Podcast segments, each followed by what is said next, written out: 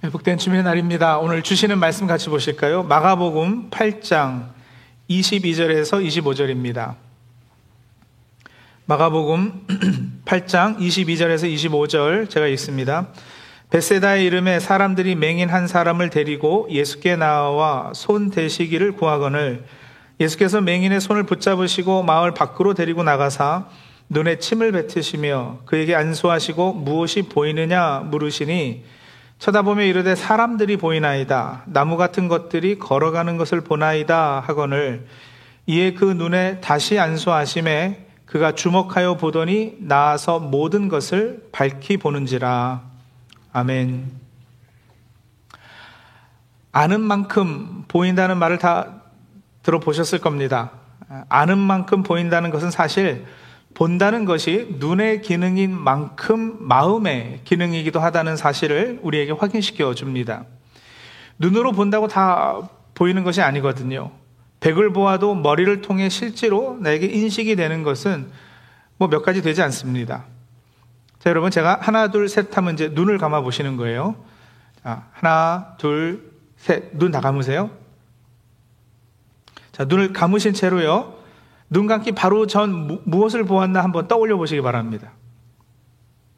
뭘 보셨어요? 앞사람 뒷머리, 제 얼굴, 강대상, 피아노, 프로젝트에 비친 화면, 의자, 제 넥타이는 무슨 색깔이었죠? 이 예배실을 다 보고 계셨잖아요, 눈으로. 근데 다 보신 것이 아니죠? 오히려 제가 하나씩 짚어드리니까 그 본 것들이 기억나시죠? 예, 이제 다 눈을 떠보세요. 진짜 그렇지 않습니까? 예, 본다고 다 보는 게 아니에요. 오늘 운전하고 오시면서는 뭘 보셨나요? 예전에 꽃집 파시는 어느 집사님하고 차를 같이 타고 다니는데 이분은 가다가 계속해서 아 꽃집이다. 어 저거 꽃집 있다. 막 이러시는 거예요. 그 제가 또 웬만하면 지지 않잖아요. 쭉 가다가 저는 교회가 보일 때마다 아 교회다. 어 저거 교회인데 막 이러고 지나갔어요. 매일같이 지나는 길에 저는 꽃집이 그렇게 많은 줄 몰랐고요. 그 집사님은 교회가 그렇게 많은 줄 모르셨습니다.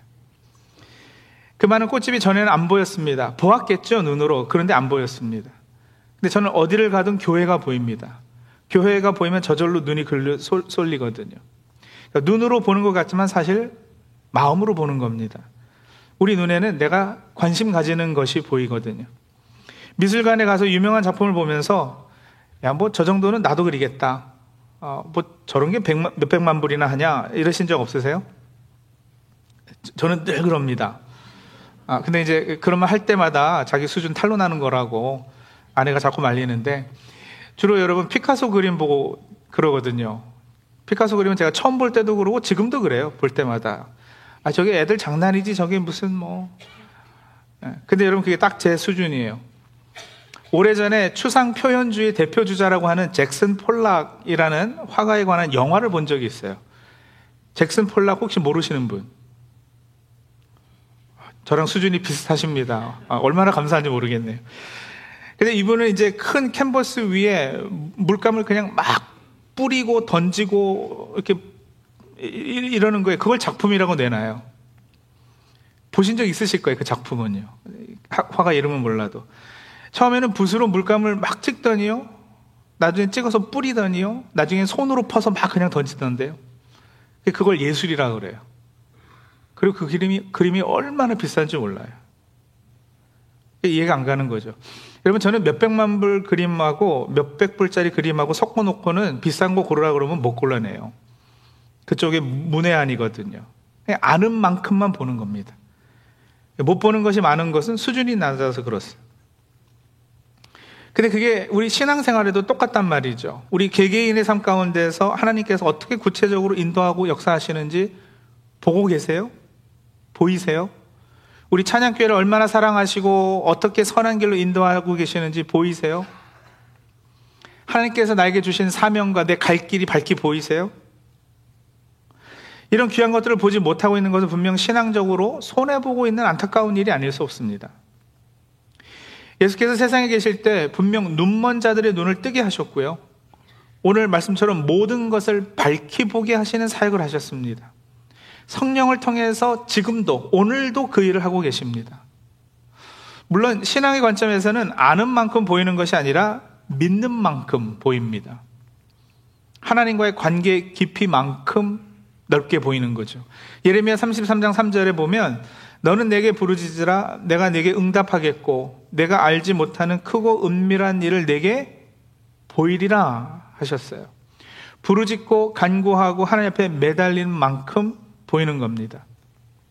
오늘 우리가 읽은 본문도 이 보는 것에 관한 교훈을 주고 계시는데 예수께서 눈먼 사람을 눈뜨게 하는 사건 기록이거든요. 우리 개혁 개정 번역은 맹인이라고 번역을 했고요. 근데 이게 장애인 호칭으로는 요즘 옳은 표현이 아, 니죠 어, 옳은 표현은 시각장애인, 눈먼 사람입니다. 저는 그렇게 고쳐 부를 겁니다. 오늘 본문은 시각장애인을 낫게 한 단순한 치유 사건으로만 그 가치가 있는 이야기가 아니에요. 와, 예수님 대단하시네. 눈먼 사람을 낫게 하시다니. 이런 차원이 아니고요.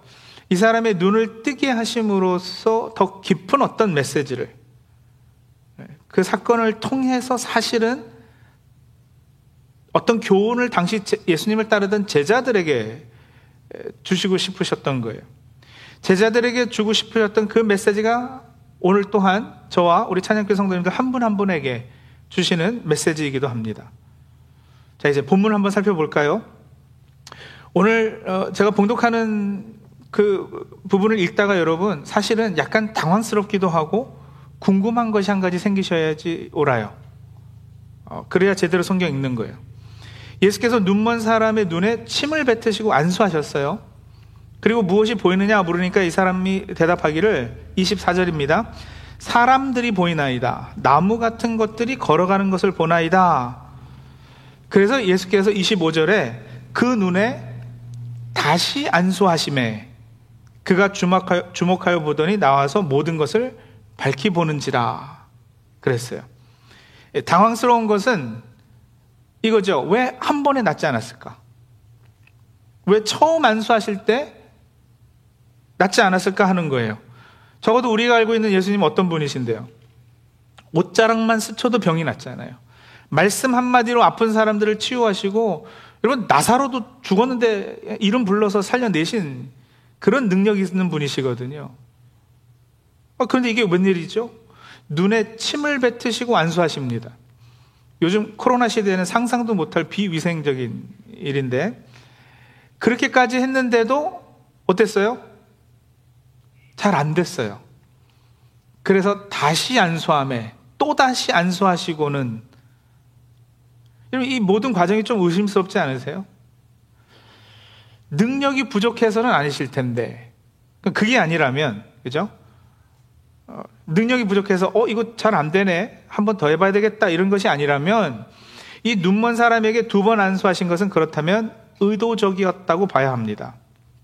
그저 멀리 떨어져서 말씀만 하셔도 병도 낫고 눈도 뜨고 죽은, 죽은 사람도 살고 할 터인데 이렇게까지 하신 것에는 분명 어떤 뜻이 있으시다는 거죠. 어떤 교훈을 주기 위해서 일부러 그러신 거예요. 의도적으로 표현이 좀 이상할지 모르지만 쇼하신 겁니다. 이 사건의 문맥을 우리가 살펴봐야지 돼요. 한 달락 위로 올라가서 가지고 계신 성경 한 달락 본문 위에 올라가서 8장 14절에 보면 여러분 떡 이야기가 나와요. 제자들과 배를 타고 건너편으로 가고 있는데 배에 떡 한 조각이 있었습니다. 그 떡을 보시면서 15절이에요. 예수께서 경고하여 이르시되 삼가 바리새인들의 누룩과 헤롯의 누룩을 주의하라 하시니. 그러니까 떡을 보시면서 제자들에게 영적인 교훈을 주신 거잖아요. 바리새인들, 헤롯 그 누룩을 조심해라. 근데 이 제자들이요 그 영, 의미를 영 못 알아듣고는 동문서답하듯 합니다. 야 예수님께서 배가 엄청 고프신데 우리가 떡을 한 개밖에 안 가지고 와서 화나셨는 모양이다. 그러니까 17절에 예수께서 뭐라 그러시냐면 너희가 어찌 떡이 없음으로 수군거리느냐 아직도 알지 못하며 깨닫지 못하느냐 너희 마음이 둔하냐 하고는 18절이 지금 이 단락과 오늘 우리 본문 단락을 연결해주는 연결 고리, 고리예요. 18절입니다. 너희가 눈이 있어도 보지 못하며 귀가 있어도 듣지 못하느냐. 이러시거든요. 눈이 있어도 보지 못하고 귀가 있어도 듣지 못한다. 누가 시각장애인이고 누가 청각장애인이냐? 너네들, 제자들, 너희가 바로 눈먼 자들이다. 제자들, 너희가 바로 듣지 못하는 자들이다. 그렇게 아직도 마음이 둔해서, 아이고, 이게 이제 예수님이 안타까워 하시는 부분이에요. 예전에 CCM 곡으로도 만들어졌던 송명희 시인의 참소경이라는 시가 있어요. 이런 송명희 시인은 소아마비로 한 글자 쓰는데도 뭐 몇 분이 걸리는 이런 분이시잖아요. 참소경 그, 그 시의 내용이 이렇습니다. 참소경이 누구인가? 세상을 못 보는 사람인가? 아니라 아니라 주님을 못 보는 사람 아닌가? 당신은 당신은 소경이 아닌가? 안전뱅이 누구인가? 이 땅을 못 걷는 사람인가? 아니라 주님께 못 가는 사람 아닌가? 참 병신이 누구인가? 세상을 모르는 사람, 사람인가? 아니라 주님을 모르는 사람 아닌가? 벙어리가 누구인가? 유창함을 못하는 사람인가? 아니라 기도를 못하는 사람 아닌가? 참 죄인이 누구인가? 자기 죄에 슬퍼하는 사람인가? 아니라 자기 죄 모르는 사람 아닌가? 요즘은 사용하면 안 되는 뭐 소경, 안전뱅이, 병신, 병어리 이런 어, 표현을 사용하긴 했지만 이런 찌름이 있지 않습니까? 참 소경, 어, 참 안전뱅이, 참 병신, 참 벙어리가 누구인가? 근데 여러분, 오늘 본문이 바로 그 메시지를 전하고 있는 거예요.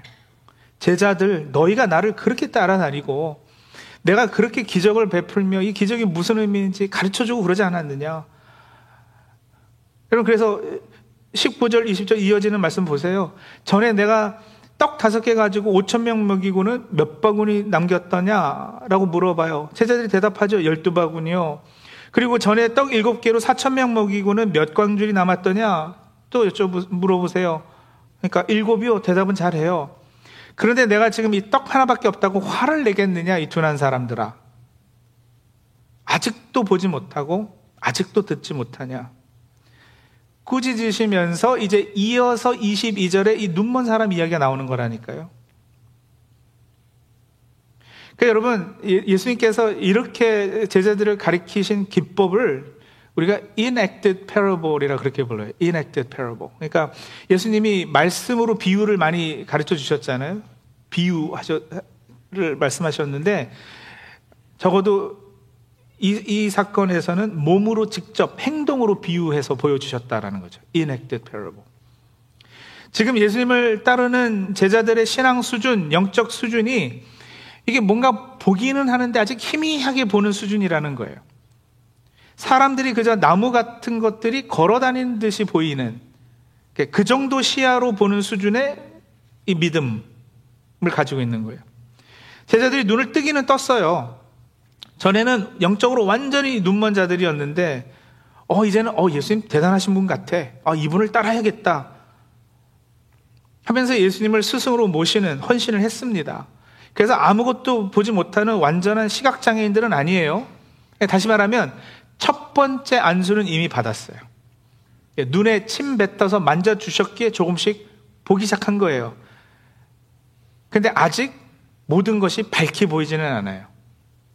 이 본문에서 제자들의 현 수준은 이 시각장애인이 첫 번째 안수 받고 희미하게 보던 그 수준과 같다는 말씀입니다.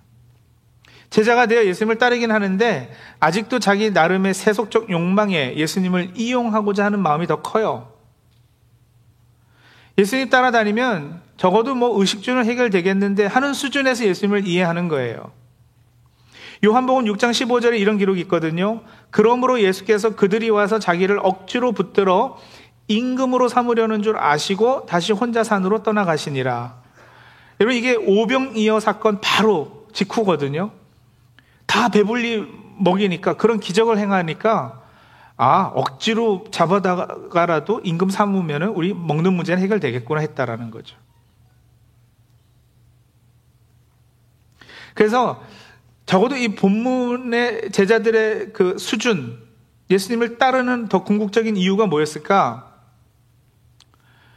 복음서들을 이렇게 정리해 보면 이거예요. 예수께서 이스라엘을 로마에서 해방시키고 새 나라를 세우실 때 그 우편에 나를 좀 앉혀 주십시오. 그 좌편에 나를 좀 앉혀 주십시오. 한 자리씩 하려는 그래서 떵떵거리는 속셈이 다들 있었고요. 그것도 아니면 적어도 예수님 따라다니면 아, 먹는 문제, 뭐 병 문제 이런 거는 해결되겠구나 하는 수준이었다는 것이죠. 예, 여러분 예수님은요 분명 굶주림자에게 먹을 것 주십니다. 아픈 사람 찾아가셔서 병도 낫게 해주십니다. 그러나 다 과정이에요. 당장 삶의 여러 가지 문제 때문에 하나님께 매달리고 해결받기 위해 간절히 기도하고 하나님 주시는 복 받기를 사모하는 것은 여러분 잘하시는 거예요. 그것을 무조건 다 그냥 기복신앙이라고 부정적으로 이야기해서는 안 됩니다. 그런 기도를 할 수 있는 것은 당연한 하나님 자녀로 가지는 특권이고 좋은 것이에요. 하지만 이제는 신앙의 연륜이 어느 정도 쌓였고 때가 되었는데도 그런데도 아직 뚜렷이 보지 못하고 아직도 정확한 음성을 듣지 못하고 아직도 마음이 둔한 수준에 머물러 있다면 그렇다면 이건 예수님께서 본문의 제자들 향해 그러셨듯이 안타까움을 품을 수밖에 없는 것이죠. 그런 사람들에게 필요한 것이 그럼 뭘까요, 여러분? 첫 번째 안수했는데 아직 희미하게밖에 못 보니까 그래서 필요한 게 뭘까요? 두 번째 안수요. 두 번째 안수가 필요한 거예요. 25절입니다. 이에 그 눈에 다시 안수하심에 그가 주목하여 보더니 나와서 모든 것을 밝히 보는지라. 이 두 번째 안수 받으시고 모든 것을 밝히 보시는 저 우리 여러분들이 다 되시기 바랍니다. 자, 그럼 이 두 번째 안수가 뭘 말하는 거냐? 뭘 가지고 두 번째 안수를 하는 거냐? 이 사건 바로 다음에 어떤 일이 있느냐면요. 여러분 성경은 어느 한 구절만 떼서 읽고 해석하려면은 오해하기가 참 쉬워요. 그래서 문맥을 살펴야 되고 그 흐름을 봐서 이해를 해야지 되는데 이게 지금 다 연결되는 이야기거든요.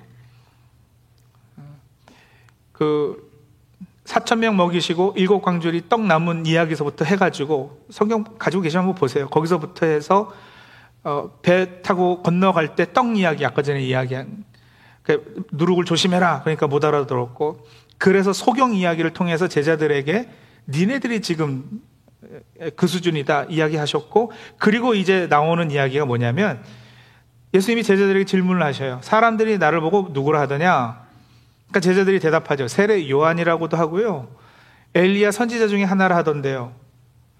그래? 그럼 너희는 나를 누, 누구라 하느냐?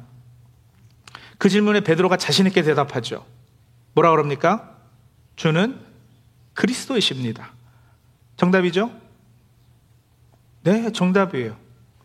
답을 맞췄기 때문에 예수님께서 더 깊은 말씀을 해주세요. 내가 이제 고난을 받고 십자가에 달려 죽어야 할 것이다. 그리고 사흘 만에 다시 살아날 것이다. 근데 여러분, 고난을 받고 죽어야 한다는 말씀에 베드로가 정색을 합니다. 32절 보세요. 32절 드러내 놓고 이 말씀을 하시니 베드로가 예수를 붙들고 항변함에 여기 항변이라는 단어가 여러분 사실은 꾸짖었다라는 뜻이에요. 영어 성경에는 rebuke로 분명되어 있어요. rebuked Jesus. 근데 이게 한국 사고 방식에서는 제자가 선생님을 꾸짖는 것이 말이 안 되잖아요. 그래가지고 개혁 성경은 간함에 그랬고요. 우리가 가진 개혁 개정은 항변함에로 했고 새 번역은 항의하였다. 공동 번역은 예수를 붙들고 그래서는 안 된다고 펄쩍 뛰었다. 이렇게 번역을 해 놨어요. 근데 여러분 그 다음에 나오는 구절 33절에 보시면 예수께서 돌이키사 제자들을 보시며 베드로를 꾸짖어 이르시되 사탄아 내 뒤로 물러가라 이러시거든요. 여기에 베드로를 꾸짖을 때 꾸짖어라는 그 원어 헬라어 단어하고 32절에 항변함에라는 헬라어 단어가 사실은 똑같아요 원어로는요. 근데 번역만 32절에 우리는 항변함에 그리고 33절은 꾸짖어 일어났어요. 근데 같은 단어예요. 베드로가 예수님을 꾸짖은 거예요. 막 뭐라 그런 거죠. 내가 왜 당신 쫓아다니는 줄 알아? 예? 내가 왜 그물도 버려두고 하고 있던 생업도 내팽개치고 예? 지금 당신 따라다니는 줄 아냐고 막 이러면서 따지고 꾸짖었어요. 근데 여러분, 우리가 그 심정이 이해가 되잖아요. 우리도요, 입으로는 고백해요. 당신이 그리스도십니다. 주님이십니다. 그런데 우리 항상 궁금하잖아요. 그래서 기도할 때마다 따지지 않으세요? 하나님 도대체 언제 부자 되게 해주실 겁니까? 언제 높은 자리 한 자리 해주실 겁니까? 제가 바친 만큼 돌려받긴 하는 겁니까? 내가 시간 내서 교회 가가지고 봉사하고 헌금하고 쫓아다니고 있는데 대체 저에게 해주시는 거가 뭡니까? 이런 거 다 내려놓고 지금 하나님 섬기고 있는데 더 고생하라고요? 고난받고 십자가에 못 박혀 죽는다고요? 그럼 나는 어떻게 되는데요? 내가 그동안 투자한 건 다 어떻게 되는데요?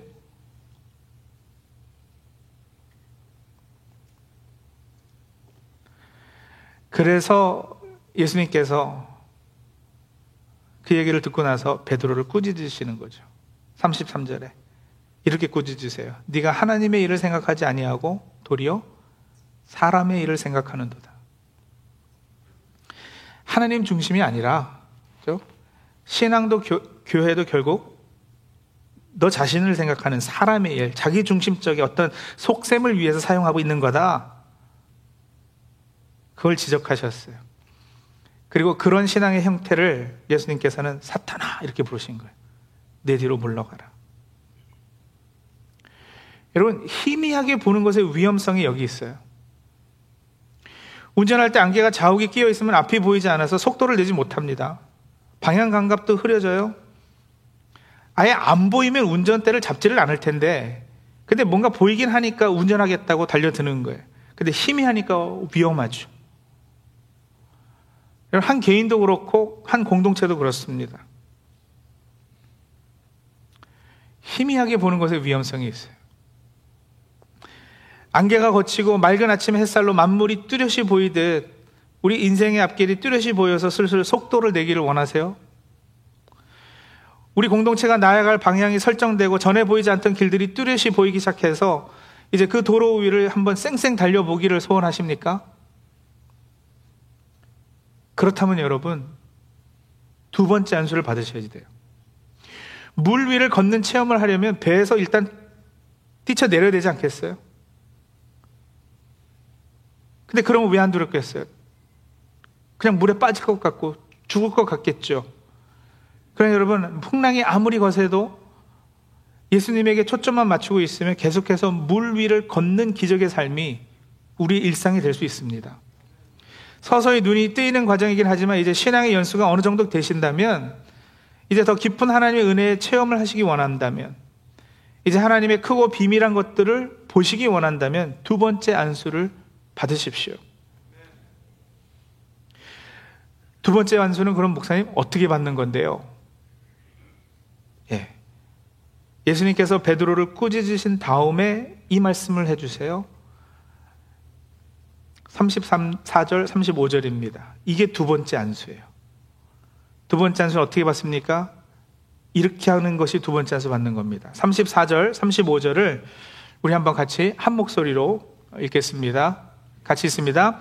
무리와 제자들을 불러 이르시되 누구든지 나를 따라오려거든 자기를 부인하고 자기 십자가를 지고 나를 따를 것이니라 누구든지 자기 목숨을 구원하고자 하면 잃을 것이요 누구든지 나와 복음을 위하여 자기 목숨을 잃으면 구원하리라. 예, 두 번째 한 수는 뭐냐? 예, 자기를 부인하고 자기 십자가를 지고 주님을 따르는 것. 그 결단하는 것이 두 번째 한 수 맞는 거예요. 성령께 그 결단할 수 있도록 도우심을 강구하고 성령께서 그거 할 수 있도록 우리 가운데 역사하시는 이게 두 번째 안수예요. 자기 목숨을 구원하고자 하면 잃는 것. 그러나 주님과 복음을 위해서 자기 목숨을 잃으면 다시 말하면 이기적인 자기 중심적이 되지 말고 하나님 중심으로 우리의 삶을 방향 설정하면 예, 그게 바로 두 번째 안수 받는 거예요. 물 위를 걷는 기적의 삶이 일상이 되는 것. 날마다 하나님과 동행하며 그분의 인도하심을 받는 삶. 하나님의 크고 비밀한 것들을 보게 되는 비결. 내 힘과 노력이 아니라 성령의 능력에 사로잡혀 불가능을 가능으로 바꾸어 나가는 사역과 전도와 선교의 비밀은 우리 한 사람 한 사람이 자기를 버리고 제 십자가를 지고 예수님을 따를 때 생겨날 것입니다. 내 계획, 내 욕, 욕망, 내 세속적 야망을 십자가 아래 내려놓는 겁니다. 내 생각대로 살려면 죽습니다. 내 생각에는 이렇게 해야 살 것 같은데 아니요, 그러면 죽어요. 배에서 물속으로 뛰쳐 들어가면 물속에 빠져 죽을 것 같은데 아니요, 물 위를 걷게 돼요. 복음 때문에 목숨 내놓으면 죽을 것 같은데 살아요. 갈라디아서 2장 20절 21절이에요. 내가 그리스도와 함께 십자가에 못 박혔나니 그런즉 이제는 내가 산 것이 아니요 오직 내 안에 그리스도께서 사신 것이라. 이제 내가 육체 가운데 사는 것은 나를 사랑하사 나를 위하여 자기 몸을 버리신 하나님의 아들을 믿는 믿음 안에서 사는 것이라. 그리스도와 함께 십자가에 못 박아 내 자아를 죽이고 내 안에 그리스도께서 사게 하시는 것. 그런 간절한 소망과 결단을 하게 될 때 성령께서 우리에게 두 번째 안수해 주실 겁니다. 이 복된 삶을 사시는 저와 사랑하는 찬양교 성도님들이 다 되시기 바랍니다. 같이 기도하실까요? 성도님들 육신의 눈은 감은 채로 본인의 영적 상태 수준을 한번 이렇게 살펴보세요. 오늘 이 예배 자리에 오신 분들은 적어도 첫 번째 안수는 다 받으신 분들이십니다. 근데 한번 삶을 들여다보시고 신앙생활을 들여다보세요. 어떻게 보이세요? 뭐가 보이세요? 사람들이 보이는데 나무 같은 것들이 걸어가는 것 같이 이렇게 희미하게 보입니까? 아니면 모든 것이 밝게 보입니까? 내 인생에 어떤 길을 가야지 되겠다. 그 길이 밝게 보이세요? 아니면 아직 흐리세요? 나에게 맡겨주신 사명이 뭐다 또렷이 보고 알고 계세요? 아니면 잘 모르세요? 오늘 본문의 베드로 같이 주는 그리스도십니다. 입으로 고백은 하지만 여전히 세상과 짝하고 신앙의 행위들을 오히려 세상 욕망 이루는 도구로 사용하고 계시진 않으신지요? 내 기대대로 내가 원하는 대로 하나님께서 일하지 않으신다고 하나님 꾸짖고 계시진 않으세요? 아 하나님 왜 이러시느냐고.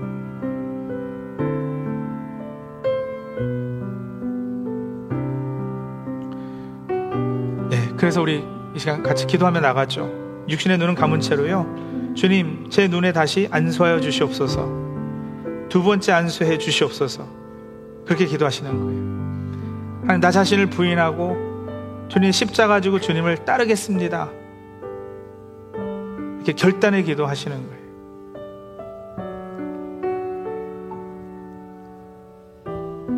그랬을 때 하나님께서 우리의 영안을 열어주시고 모든 것을 밝히 보여주는 역사가 있게 될 것입니다. 예. 이 시간에 예. 그 사실 믿고 확신하며 하나님 앞에 예, 기도하는 시간 가지도록 하죠.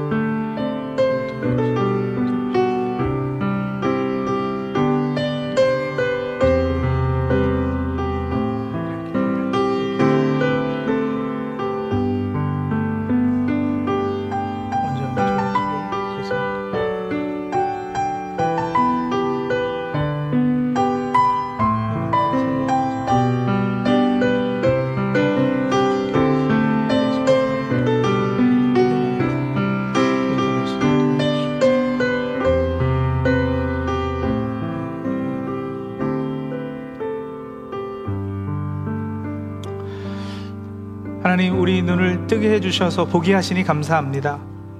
그러나 아직 모든 것이 뚜렷하게 밝히 보이는 것이 아니라 이 시간 하나님 앞에 결단하며 기도하며 나갑니다. 하나님, 내가 가지고 있는 나름의 어떤 계획들, 내 뜻, 특히 세상과 짝하는 마음, 예, 이런 것들 이제 십자가 아래 내려놓게 도와 주시옵소서. 그런 내 옛 사람을 십자가에 못 박을 수 있도록 도와 주시옵소서. 그리고 이제는 내가 산 것이 아니오 오직 내 안에 그리스도께서 사신 것이라 고백하고 나를 사랑하사 나를 위하여 자기 몸을 버리신 하나님의 아들을 믿는 믿음 안에서 사는 삶 될 수 있도록 주님 복 내려 주시옵소서. 그렇게 두 번째 안수 받은 사람으로서 사명 가지고 우리의 나갈 바를 밝히 보며 나아갈 수 있는 주의 백성들 삼아 주시옵소서. 예수님의 이름으로 감사하며 기도합니다. 아멘.